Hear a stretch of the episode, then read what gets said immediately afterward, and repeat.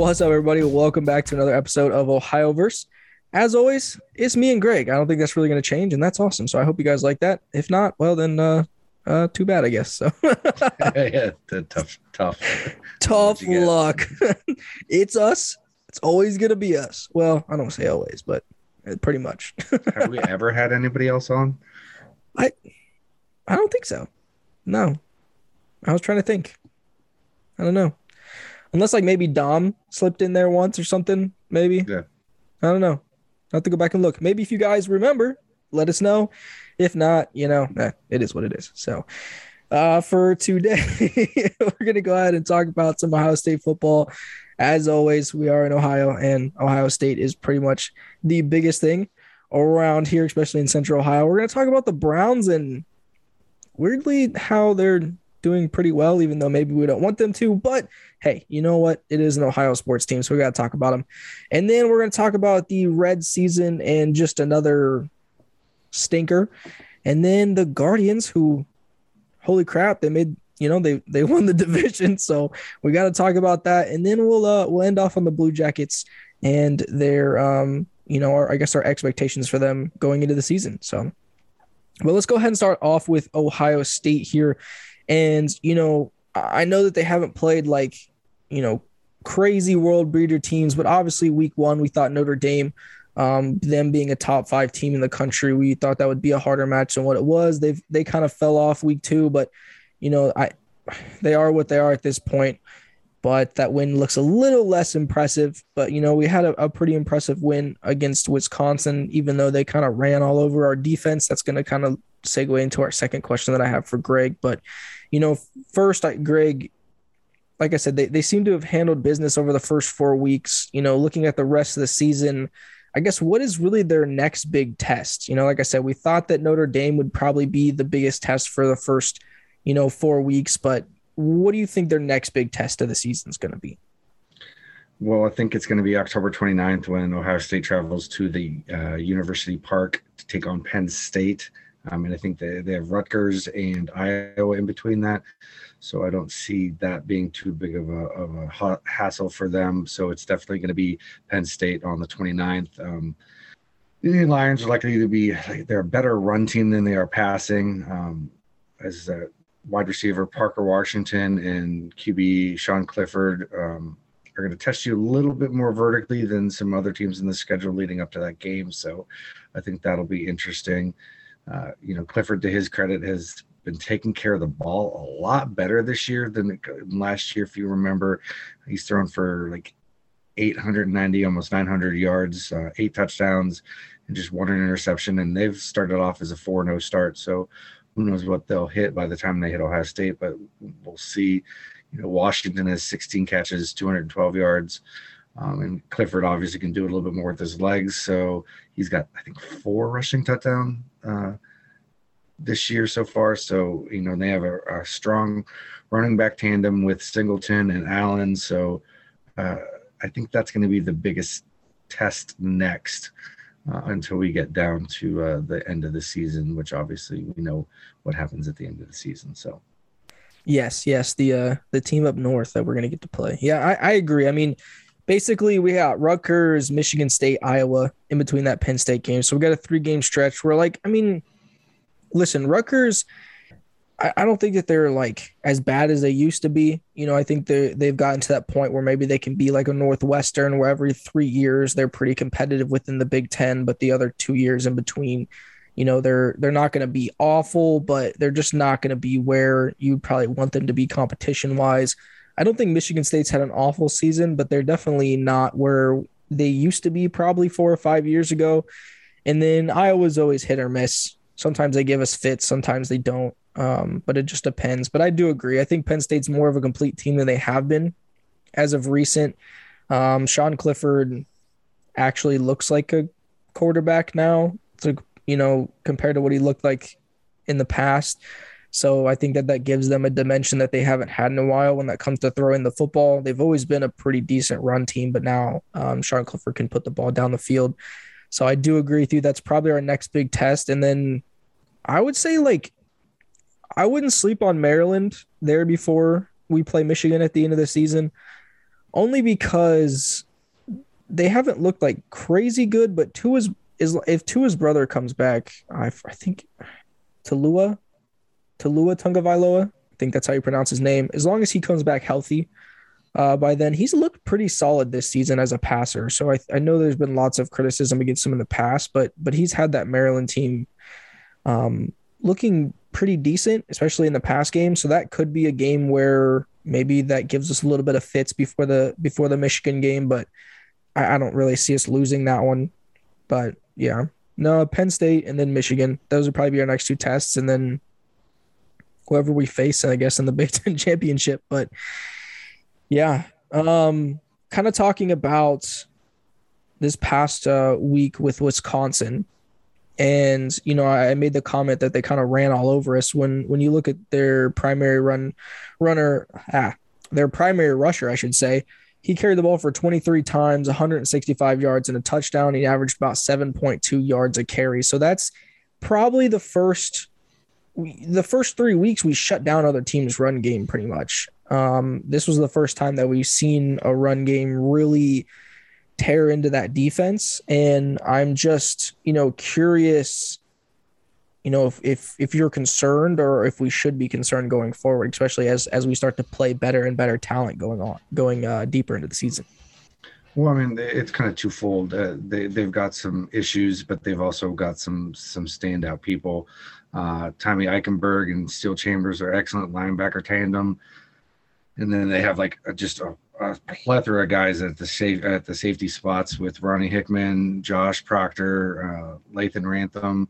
Um, defensive line's doing a pretty good job up front, especially when it comes to stopping some of the run, uh, not all of it. Um, so you know you've got Mike Hall and Sawyer, and I'm going to say his name wrong, but JT Tumalo. You, I, I, I think they just call him JTT yeah okay JTT.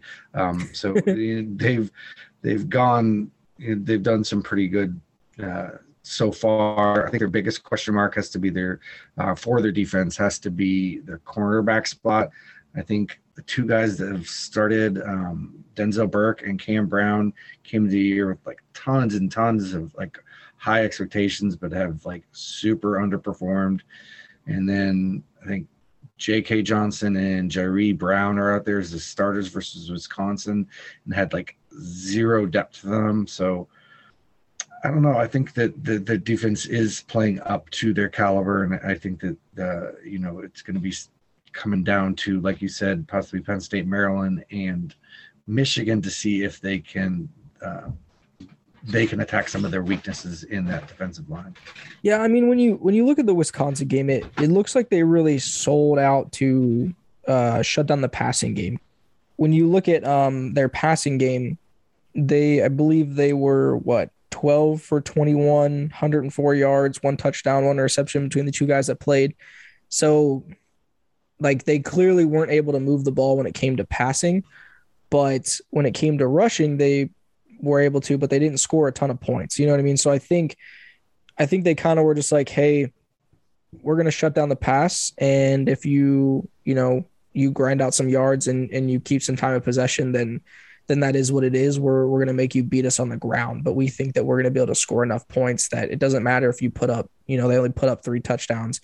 So they didn't care about that because they knew they were going to put up more points, you know, with their offense and stuff like that. So that kind of seems like that was the game plan. But I don't know. That's just too many rushing yards for me to allow, especially when you talk about a 7.2 average per carry. That means they were getting they were getting you know to the second or third level of the defense the majority of the time when they rush the ball. So, you know, you're relying on those linebackers and those safeties to make those tackles, but as you start playing against some of the bigger schools, once you get to Penn State, once you get to Michigan, when you play you know, Alabama, um, if you if you end up playing maybe a team like Clemson or somebody else in the playoffs that, or Georgia, I should say, probably, sorry, um, they're going to have bigger, stronger, more physical backs. So that's going to be mean, something that you're not going to be able that if if you're going to go sell out and try to stop the pass like you would against Alabama with Bryce Young, then you're going to have to be able to stop the run game as well too. I mean, on average, of the first four games they've only allowed you know an average of 2.6 yards per carry. So, you know, when you take that seven versus the 2.6 as a collective whole, it, it's a little bit different. And I understand we haven't played against the, greatest teams, you know, thus far, but I think as a whole, they're doing a pretty good job. Yeah, definitely. I'm not. I'm not like crazy concerned. I, we're we're four weeks in.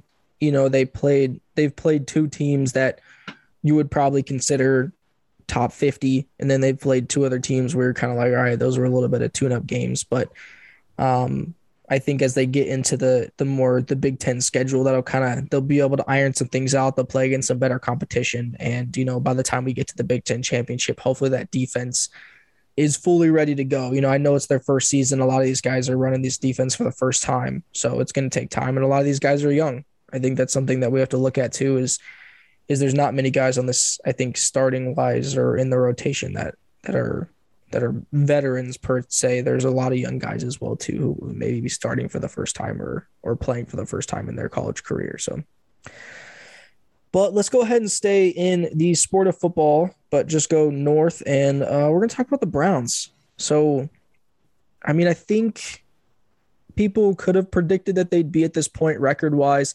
I know the um, loss to the Jets was not one I think they had on the loss column there but they're they're sitting in a pretty good spot. I guess with how well Jacoby Brissett has played, Greg, do you think that the Browns could end up being top of the AFC North? Maybe they're even the best team in the AFC North at this point. I mean, are they the best team? No. Um, could they hold those positions up top for possibly an extended period of time? Possibly. Um, you know, uh, to me, the Bengals are the perennial favorites for you know AFC North title when it comes down to it. Um, so, I mean, the the Browns look good beating Pittsburgh the the other night. Um, so, I don't. I mean, there's there's negatives and positives when it comes down to it. You know, I think that that the Browns have definitely a top five uh, offensive line in football, and if that offensive line on paper, may I say, they have a top five def- offensive line on paper. Um, they haven't shown that per se, you know, a whole heck of a lot. But if they stick hard and and you know stick to their assignments, they could get Jacoby Brissett into 11 games and, and, possibly, you know, eight and three. Uh, they've got a clutch kicker. Um, so I think that that helps out with them. Um, and I think Cade York is, is, he's been able to hit some pretty decent uh, kicks, some 70 yarders I saw in practice and stuff like that. And so, um, I don't know. I think when it comes down to it, uh, you know, the Browns have to travel to Atlanta to face the Falcons. Um, then it's consecutive games at home against the Chargers and the Patriots. Then week week seven comes up with the Ravens. Week eight at the Bengals on Monday night. Then they have a bye, and it's Miami at Miami, and then at the Bills, and then home versus the Bucs. So I think it's that those last three games, that trio of games preceding um, Watson's return, that would make what Brissett's doing possibly, you know, a great start to their their season. And then obviously what happens you know when watson comes up and how good they're going to do um i don't know. Yeah i mean I, I, agree with you. I don't think they're the best team in the afc north. I am actually going to disagree with you on who is the best team. I think it's the ravens. And i think the main reason is because lamar jackson is i think he's the best quarterback in the division right now. I know that joe burrow isn't necessarily getting the best shake at it just because that offensive line is $70 million worth of shit. But um, I think that Lamar Jackson is playing probably some of the best football uh, within the NFL right now. When you talk about the quarterback position, I think him, Jalen Hurts, and Tua, three guys who are not necessarily known to be the best passers, um, have been lighting it up passing wise and lighting it up on the ground. So I think that those guys are kind of taking the league by storm this year. And I think Lamar Jackson is um, side eyeing the Ravens a little bit, looking for money wise. But I, I do think that I do think the Browns have a decent chance of um, finishing atop the AFC North only because that defense, I believe, is top five. I think you're right on paper. That offensive line looks top five. I know they've been banged up a little bit but I think they have probably the best run game in the NFL right now.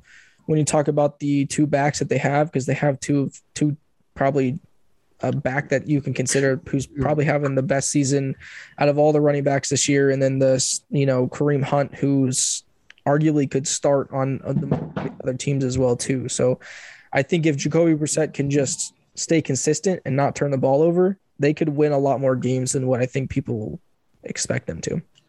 And see, this is where I disagree. And we've had this conversation with Uh, you know about Joe Burrow last year, whereas he is, you know, he started out a little shaky, but once he got in the groove, obviously things started to click for them.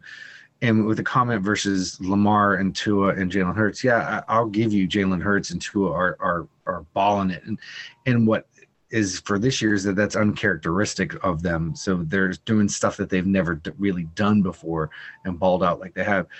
We've seen Lamar have these these great starts and then he's consistently not been consistent. And that's where I say that you know when it comes down to it Burrow yes this is technically is is really his you know his third year but his second year as a as a full-time full season starter.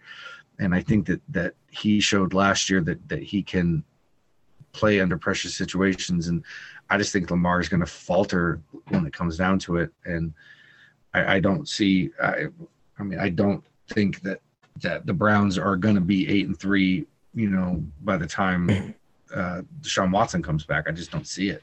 I'm thinking they're probably you know seven at four at best, and and really you know six and five is where I really see it happening.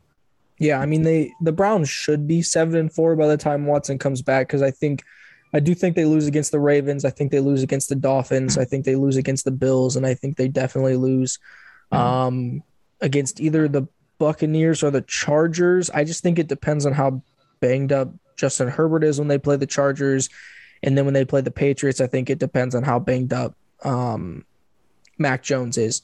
So it it kind of th- those two games are kind of toss ups for me. But even even six and five by the time Deshaun Watson comes back, if if if he is as advertised, then you know not not the off the field stuff, but the on the field stuff is he, if he is as advertised, then then yeah, I think that that they they can make a run. But you know this kind of leads into my second question. You know I'm not saying Jacoby Brissett is you know setting the world on fire, but I mean let's say let's say they are eight and three by the time Deshaun Watson is supposed to come back, and the Browns know that Deshaun Watson hasn't played meaningful football in almost two years, and maybe he comes into practice and he looks a little rusty. Do they stick with Jacoby Brissett for maybe another week or two? Because Deshaun Watson's not able to practice with the team right now. So they don't really know what he's going to look like or the chemistry that he's going to be able to build with the guys.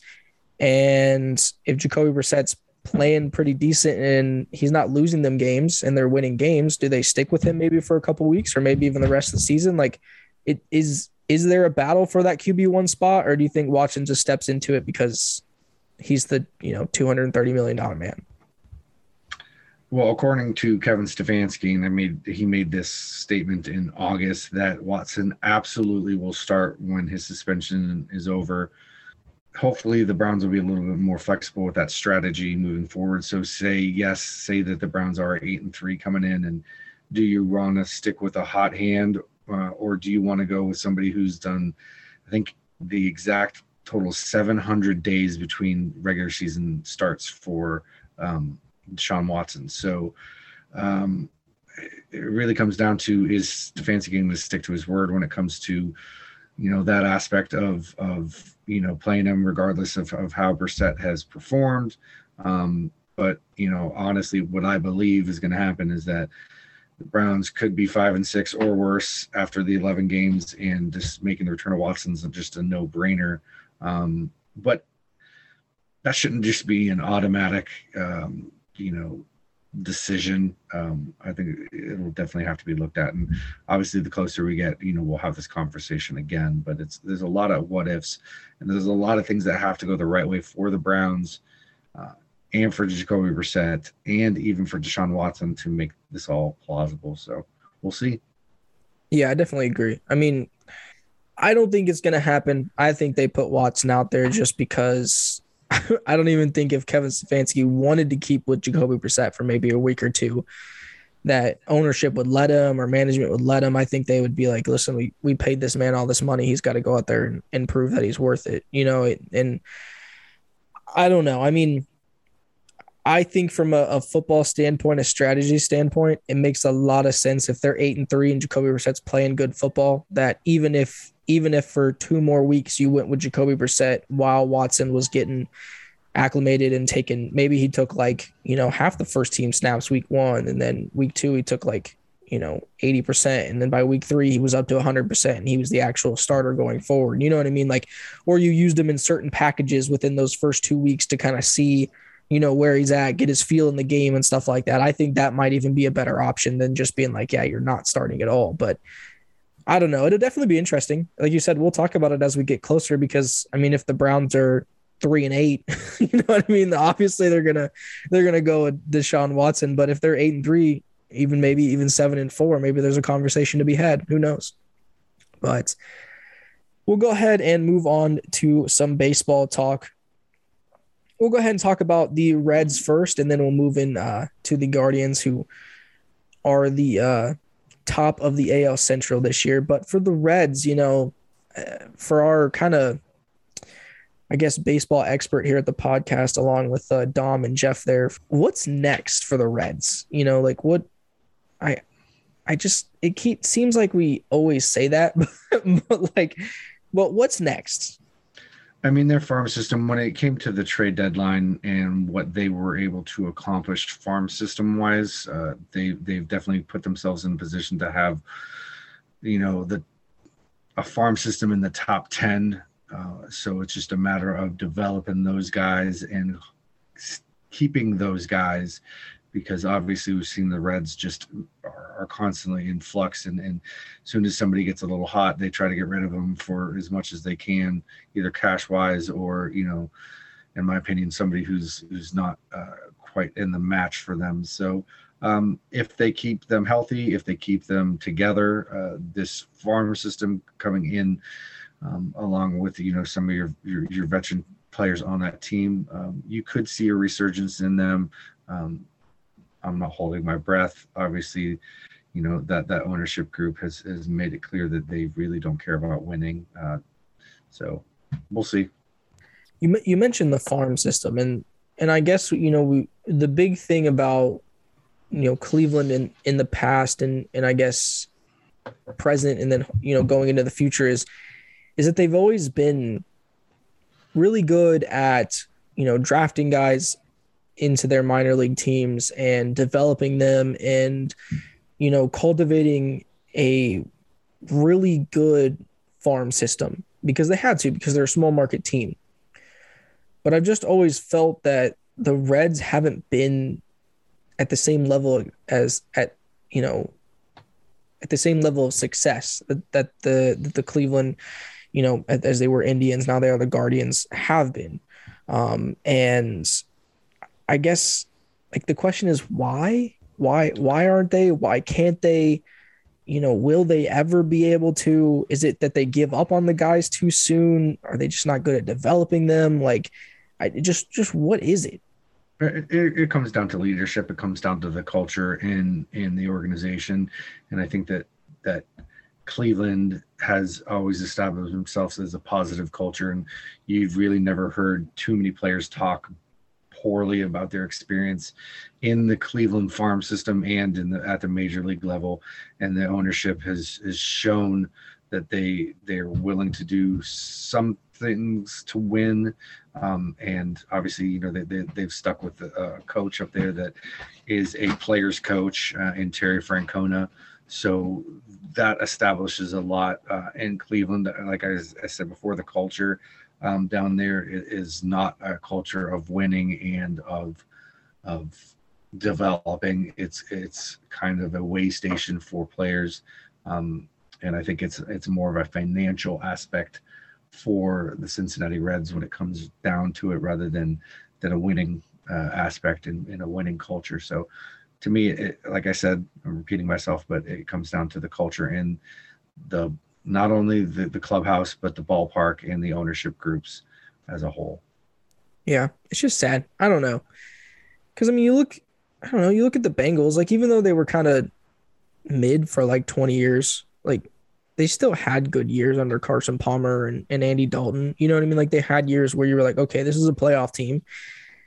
And it's just like, you know, even when you look at FC Cincinnati now, like they were competitive this year. Like, I mean, there there was a there was a time there where you thought, you know, instead of the crew making it into the playoffs, which I don't know how they did, you know, FC Cincinnati looked like they were gonna make it in the playoffs. So you're like, you're like, okay, so there's, you know, there's a new franchise in town that wants to win, but I, just the Reds have been there for so long, and and you would think that they that something would have switched at some point to to want to build a culture of winning, to want to, I not not bleed their like their citizens dry of money just just feeding them hope all these years. I, I don't I don't know. It just it doesn't make any sense to me. And but uh I don't know. I mean, I look at like you know the old uh, what is it, Marge Schottenheimer? Um, you know, was the old owner for them. Is that correct? I think so. Um, and just her fandom for the game, um, her her her devoutness to the organization and to the the aspect of of of winning and just you know what I mean, the love of baseball. You know, agree with her, or not agree with her when it comes to how she handled certain situations, but you know, she she had that ownership um, you know in her hand and she she cared for the game and and you know the players on the field showed that um, and you know they definitely had years of doing phenomenal things and then now it's just not the case anymore. Yeah. I don't know man. I'm sure it'll be an ongoing you know discussion throughout the off season and uh i don't know. Well hopefully hopefully they hopefully they they put some money into it and some effort into it like the bengals did. I think that they they figured out that they had a guy who was who could be a generational talent in Joe Burrow and and maybe maybe the Reds find a guy like that and you know they choose that it's now or never to build around him and put money into the team and, and really focus on it and, and try to go win you know win some games and win a championship. I, I don't know. You know I, I think that they have to find their own reason and their own motivation so. But let's go to a team that has found some motivation and built a culture of I'm not going to say winning, but but the willingness to want to win, and just an all around good culture with the Guardians. Um, obviously, we talked about them. I want to say a couple shows ago, and I think Greg and I might be in the same opinion about. I think they got lucky with the division just being a little bit disappointing this year, um, and not living up to, I guess, where it should have been. But they won the division regardless of what happened or what went on. So they are um, going to be in the playoffs. And, you know, I guess first for you, Greg, if everything is clicking, is, is this a team that could make a push for a championship? Or is this just like a, a first round exit kind of team? So if this actually surprised me when I did a little bit of research on some of the the you know nuts and bolts of this Cleveland team, and you know, uh, it kind of actually surprised me. So so they're they're an inexperienced team when it comes down to it. You know, there are a lot of young guys. It's it's the you know uh, average age is what 26 for for the team, um, and that can be a bad thing, but it also can be a great thing. You know, they're too young to know what they don't know, um, so they just play day in and day out. You know, month in month out. Um, you know, not a lot of guys on that team are really household names, even in Cleveland. Um, so, you know, eh, like I said, 26 is is young for a major league team. It's even young for like a triple A team, to be quite honest. So, you know, that that that that aspect of it. Um, you know, the first team in Major League history to have 16 players make their Major League debut and win the division. Um, obviously, we've had you know standouts like Steven Kwan. Um, you know, on the negative side, they ranked 29 out of 30 um, in major league teams for home runs, but that's made up for like some speed and uh, you know aggressiveness on the base. They lead the league in going from first to third and are second in the league in stolen bases. So that's like when I kind of those are the kind of aspects that that you know that makes up for them in the lack of power and I think that that relentlessness of how they play, you know, it kind of shows. And then, like we talked about them before, you know, Terry Francona uh, to me is going to be the presumed manager of the year with with what he's been able to accomplish with this team. You know, he pushes his team to push the envelope during games. He also preaches to his team about you know the, being youthful and willingness for players to adhere to two inflexible dictums, which is play hard and play the game the right way all the time. You know, he's kind of that old school coach. So really nothing's more dangerous than a young, talented, hungry team trying to find out how good they can be. Um, the pitching staff is good. You know, when it comes down to Shane Bieber, and McKenzie, and Quantrill, um, I think they have you know a combined record of 37 and 24 with a 3.10 ERA and 364 more strikeouts than walks. Bullpen's been you know fairly good. Klaus or Clace, uh, 1.46 ERA and the league leading 39 saves. So, you know, some of those things like the 39 saves and the stolen bases and the first to thirds, um, that little aspect of small ball baseball can possibly push them.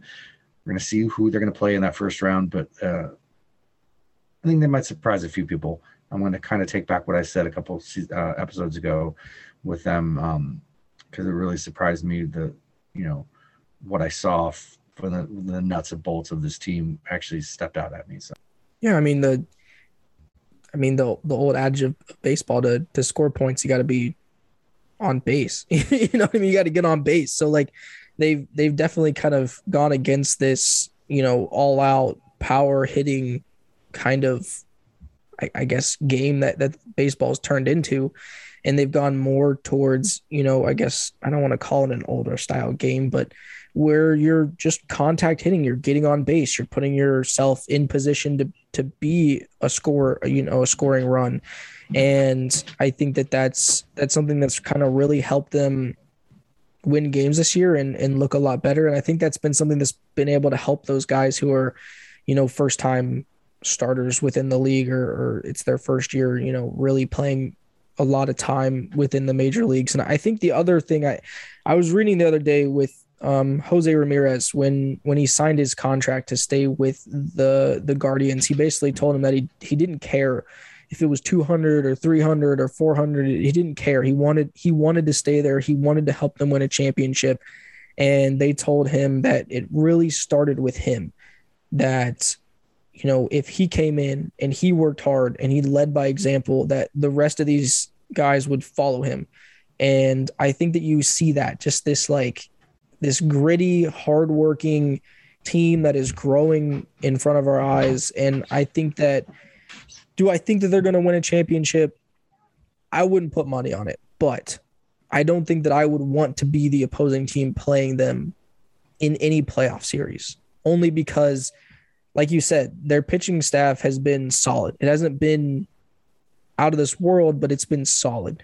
And if they catch any of those three guys on a good night, they're going to shut them down, and and the the rest of the team offensively is going to be able to get on base and put themselves in scoring position, and they're going to score some runs. So I think that, and they play solid defense. So this is a team that could go out here and surprise some people, um, and maybe take a game or two, or maybe take a series or two, and put themselves in a position where you're like, okay, wow, you know, this team reminds me a lot of. I always go back to to the Miami Heat from the bubble uh, for these young kind of teams that that surprise you when they have nothing to lose, right? Because they don't, like you said, they're young. They don't really have all that experience, and they're just going out there playing with house money. They're going out there, they're having fun, they're playing baseball, and they're playing just solid, sound baseball. And you know, I, I guess that that transitions into like my second question is, you know, they obviously when you say the average age is 26, this is a young a young core,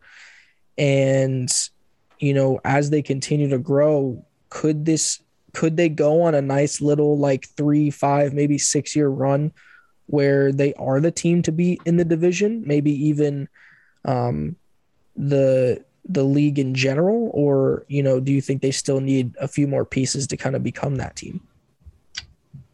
Uh, yes to both questions, if that makes any sense. Um, you know, I, I think that they have put themselves in a position to really, you know, with the like their farm system and just with the, the young talent and the young talent proving themselves. Yes, they're they're good for a couple more years. I think if they they add some high power offense, you know, uh, a long ball hitter, that it's possible that that's just the key aspect that they need to like make them like not just uh, you know potential greatness, but but uh, really you know contenders for for the championship when it comes down to the big name teams, you know, like the Dodgers, like the Yankees, uh, Atlanta, and stuff like that. You know, that could put them in that conversation. I don't know who that that you know free agent you know signing could ever be, but it, it's really plausible. You know, as far as their division goes, you know, the, the White Sox really underperformed this year. Minnesota super underperformed. You know, Kansas City we talked about on deck that you know on paper they have one of the best teams you know when it comes down to you know them and the brewers when it comes down to just quality of, uh, of players you know in, in the rankings of their players. I mean obviously detroit is no longer you know they were they took that division for for you know a handful of years. So um i think it's really good for them to be able to to, to su- sustain this level of winning um, as long as Francona stays healthy too and stays around, I think that that's an aspect that could possibly um, propel them even more because he has that understanding of winning. He's been in those big game situations and is a big league coach, and uh, I'm looking forward to it. Yeah, it should be a fun. Should be a fun three or four, three to I'm gonna say six years going forward, and and I mean the the the Guardians do this. They they go on like a nice little five or six year run where they're really competitive and then they have a, a down year or two and, and they add some some young talent from their farm system and they're right back in it because you know that's just how they have to stay competitive within within major league baseball because they just don't have you know the hundreds of million dollars to spend on players like the dodgers or the yankees do. Um, you can even look at like boston and chicago. But you know i think that that if they they continue this model, you know, eventually, hopefully, they'll break through and and win a championship. So, and the great thing about this is that the, with the you're talking about, you know, how they have it's their their winning and losing type of kind of you know sick sick like you're I know it's hard word to say, um, but they used to have a lot longer gaps in between the good years and mm-hmm. those gaps in between the good years over the past like 10 to 15 years are getting smaller and smaller and smaller and that that only breeds uh, you know high level play and and that reap that rewards could be the you know championships yeah well i'm sure this is a team that we're going to cover a lot um over the next well definitely over the next couple episodes because by the time we get two more episodes in, they will either uh, be closing in on maybe making it to the World Series or we'll be talking about um, their exit and maybe how we felt about it. So, but definitely interesting stuff to come from them. But let's go ahead and finish out the episode here on the Blue Jackets. I think that they are three preseason games in at this point. Um, you know, I know that we haven't really seen much. It's the preseason, but just from what we've seen, from what they've added throughout the off season, you know, I guess what is your what is your outlook or, or expectation for this team this year? Um, I think they'll a team to watch. I don't necessarily think they're a team that's uh, you know gonna gonna surprise a whole bunch of people. Um, obviously, with the addition of Johnny Gaudreau, is I'm gonna how to say his name. Um, because we talked about that before the episode. I wasn't quite we were sure sitting there. His name Gaudreau. Gardrew. Anyways, um, they got a lot of young talent, you know, coming in. Uh, Brad Larsen's done a really good job. Um, and you know their open playing style through Larson has increased the quality of scoring chances. And under Tort, they were more of a uh, preventative goal, sacrificing their body type of of play style. So I think that that you know Brad Larsen, this is second year, I'm not correct. Um, so mm-hmm. you've got uh, Patrik Laine. You know he 38 goals uh, pace last season. He's an elite scorer. You've got like I said, uh, um, will definitely lead the team in scoring, but I think Patrik Laine is is right behind him when it comes to that. You've got some hidden gems in Cole Sillinger and Kent Johnson. Um, so, you know, it's it's when it comes to, really to think that uh, how they perform is going to be based on their center. Obviously, Boone Jenner has been their their best option at center, but um, I think that if Sillinger plays to his potential, he could really, you know, do well for them, and he could be considered in a future number one center. Um, and then with Kent Johnson, I mean, the dude's just a puck wizard. If it comes down, you know, if that makes any sense, he's he's really good with his stick. So uh, try to not to make any too many puns with that. Um, they're really they're really asking. what we really got to look at uh, is their the goalie situation. Um, you've got Mers, how do you say his name? Mers, Merzlikins. Okay. Merzlikins, yeah. Um, you know, he's he's gonna be have to step up. I mean, I think he was like one one start shy of making 60 uh, starts last season or 60 appearances last season, and that's like a small group of, of I think just a, you know people that um, he ranked fourth in 742 saves. So he's supposed to be a workhorse. If Korpisalo comes back uh, healthy, um, and I didn't realize this one that the, if uh, Korpisalo comes back, he'll be the eighth, eighth season which he's been goalie for uh, the Blue Jackets, which would set a record when it comes to goalies that have stayed and played for uh, the Blue Jackets. Uh, I think Korpisalo is tied for s- seven seasons with somebody else. I can't remember quite his name, but um, obviously I didn't expect the, the Blue Jackets to improve as much as they did with Larsen um, and land some of the big name talent like they did with Gaudreau. So um, we'll see. We'll see how it goes. I think that the preseason I think they play they split two uh, with Pittsburgh, um, one here and one there, and then I think they won uh, yesterday in St. Louis, and there's another game tonight in St. Louis. So, um, and from what I've seen from the, the, lineups in both team, you know, both games, is that that uh, it's been a mixture of young talent and veterans. So, you know, obviously there's I think there's eight. How many preseason games? Eight I think there's like seven or eight. Yeah. Yeah. Yeah. So I think that doesn't do a lot to show you what they're capable of. Um, whereas, you know, basketball and, you know, baseball and football have more availability to see talent. I think these, their preseason just maybe is getting their legs stretched and, uh, we'll see. I think, uh, I think they're definitely a team to watch this year. So we'll see. Yeah. I mean, I, I don't know. I know I know you you mentioned that you, you were kind of surprised that they were able to sign uh, somebody like Gaudreau, but I I don't know. I, the comment was made.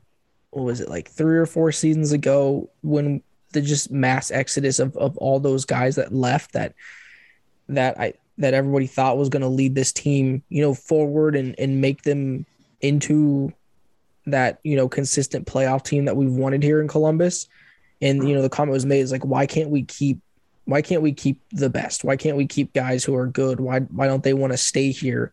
And you know, a lot of people blamed whether that was um, coaching or management, or maybe they blamed the city. Maybe people didn't like the city that much, and and I don't really think it was the city because a lot of people, when you talk to even players on the Columbus crew, like they love the city of Columbus, and a lot of them aren't even from you know a lot of times from america they're from other countries too. So they love they love the city of columbus. They love you know the state of ohio and what it has to offer. So i don't think it's necessarily that. Yes is it is it la or is it new york or chicago or miami? No of course not.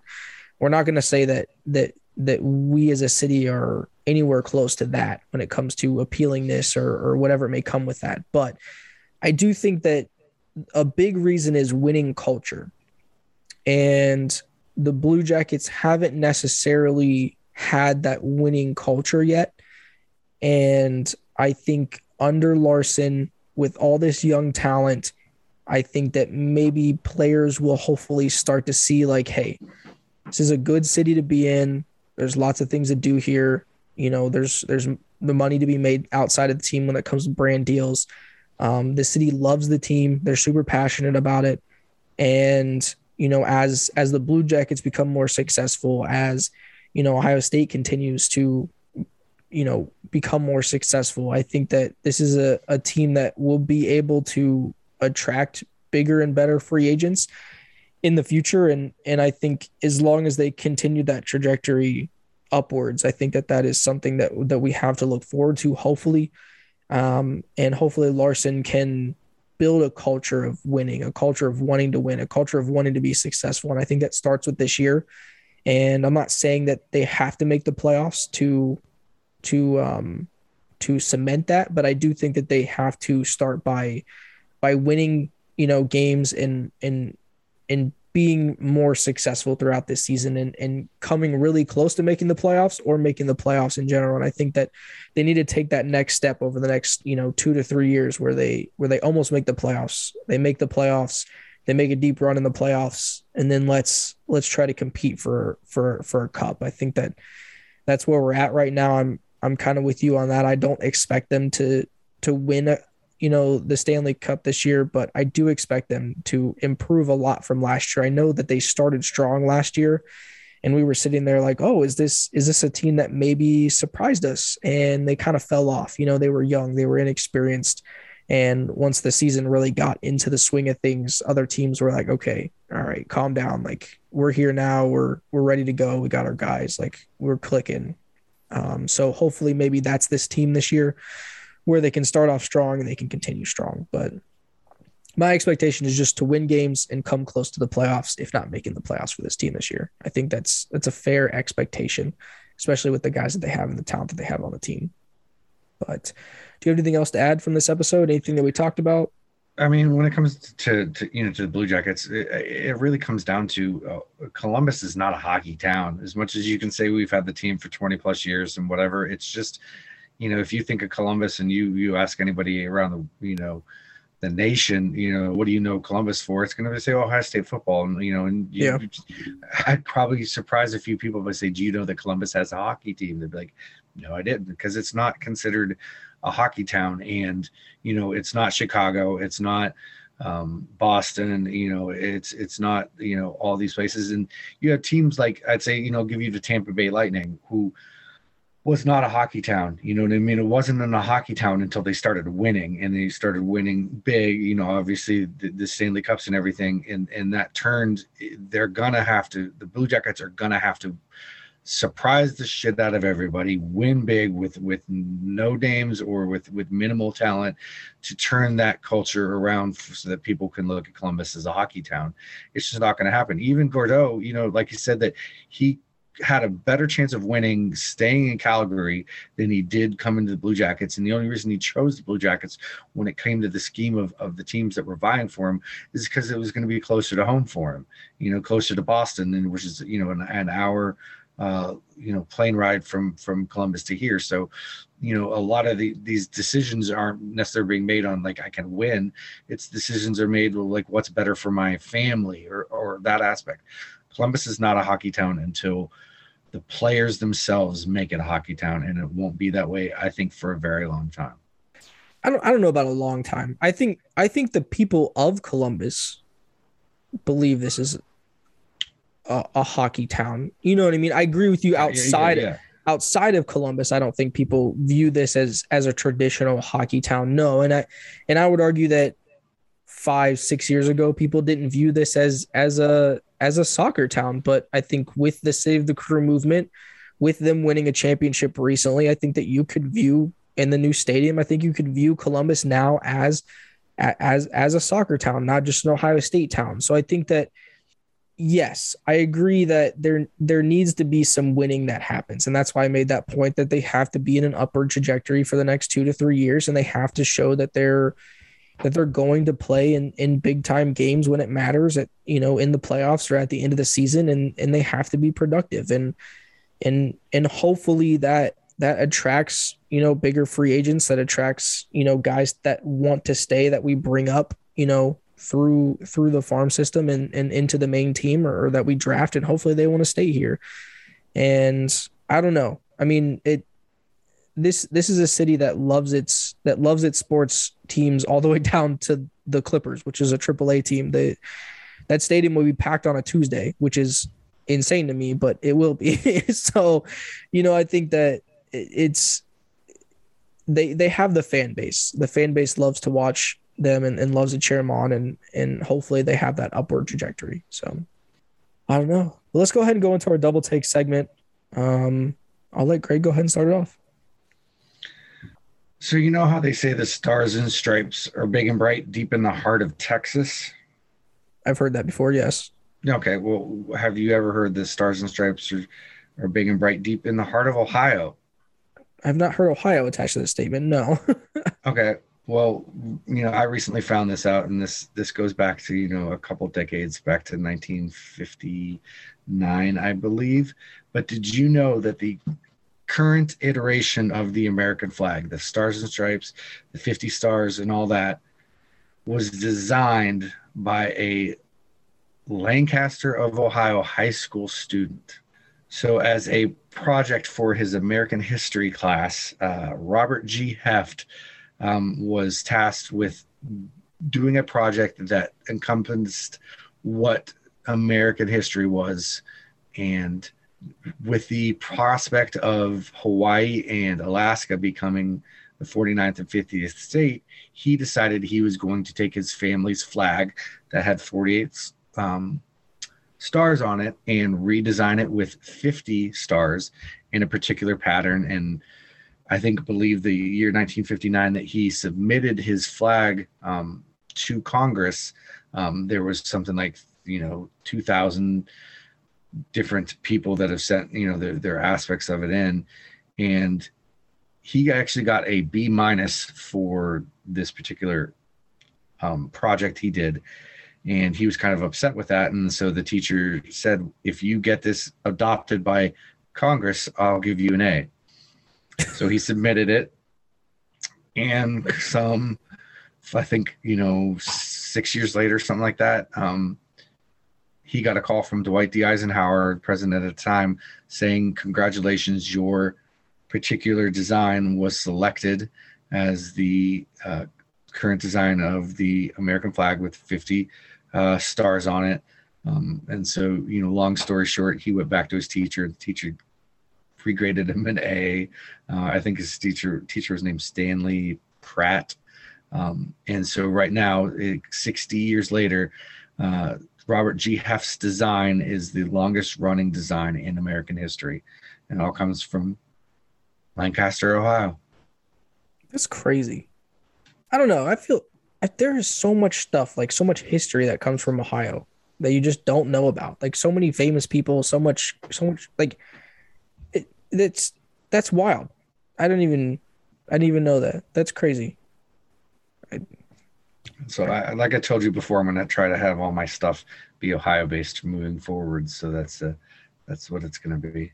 That's just I don't yeah, I don't I don't even know. That's that's amazing. that's just, that's just a crazy stat. Like anybody that says Ohio is boring or lame or whatever, no. Somebody here created the American flag. So and that's just that's just one thing that we've done here from Ohio. So us Ohioans are freaking awesome.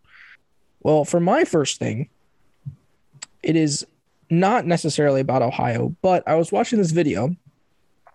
And do you remember the St. Louis Browns from the MLB?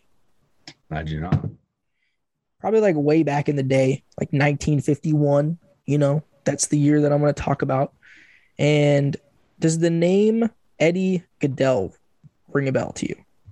It, it does not.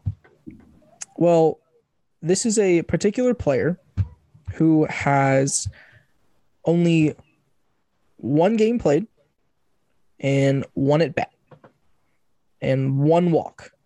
So he went in as a DH and they were just like, just get a walk, don't swing. They were like, your strike zone is so small that they won't even be able to strike you out. How tall do you think Mr. Gaedel was? Well, now I'm, uh, you know, I'm thinking no more than uh, four foot, maybe three foot nine. He was you know, three seven. Three seven. Holy yeah. moly! so he must have. Just, I don't even know. They. I. I. This. So. I've been working on like um, putting together a list of like just a bunch of crazy, um, you know, we were doing some stuff on YouTube and just doing the this what it this what happened to series.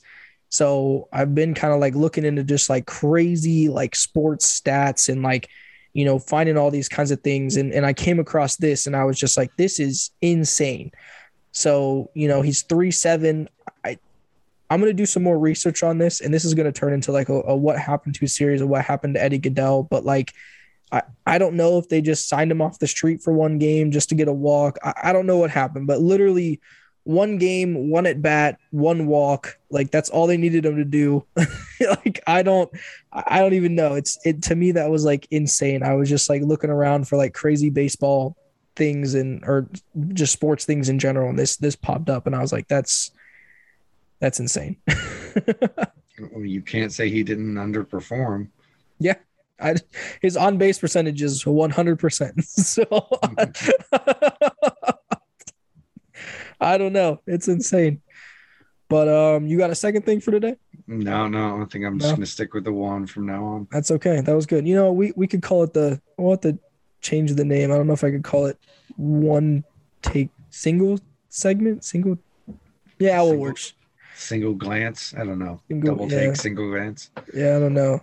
If you guys got a better name for it, we'll workshop it. so, eh, whatever. But um, yeah, this was a fun episode. This is a little bit different. I came out sure. a little spicy, but that's because I'm a little tired, guys. I've been up since like 2 a.m. So yeah. but this was another episode of Ohioverse. This was uh Nick and Greg, as always. This is what you're gonna get. Too bad. So if you don't like it, you can uh, comment down below, but it's, not really gonna change. So or or do better. I mean, yeah, yeah, yeah. You could you like could tell us to do better. I mean that that would no, be better. No. Than, they could do better if they don't like it. Show us what you got. You know. Oh yeah, for sure. Record a podcast, send it to us, and and if it is better, then you know you got a job right here at Deep Dive Sports because we have so many things that we would love to do. And if you're better than us, please, please join the podcast. well, it, it really wouldn't be a job because we don't pay. None of us get paid to do this. Oh yeah, so that's fair. We just you get paid in uh, you know good humor and and good yeah. people and and fun times yeah, fun times. Yes, fun times. Yeah, you get fun times out of this. Good memories. Building them strong.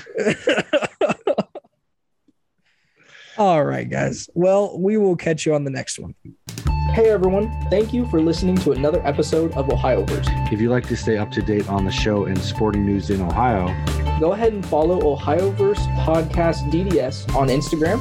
Also, don't forget to follow deep.dive.sports on Facebook, Twitter, and Instagram, and listen to any of our shows wherever you get your podcasts. And again, thank you. And catch you on the next one.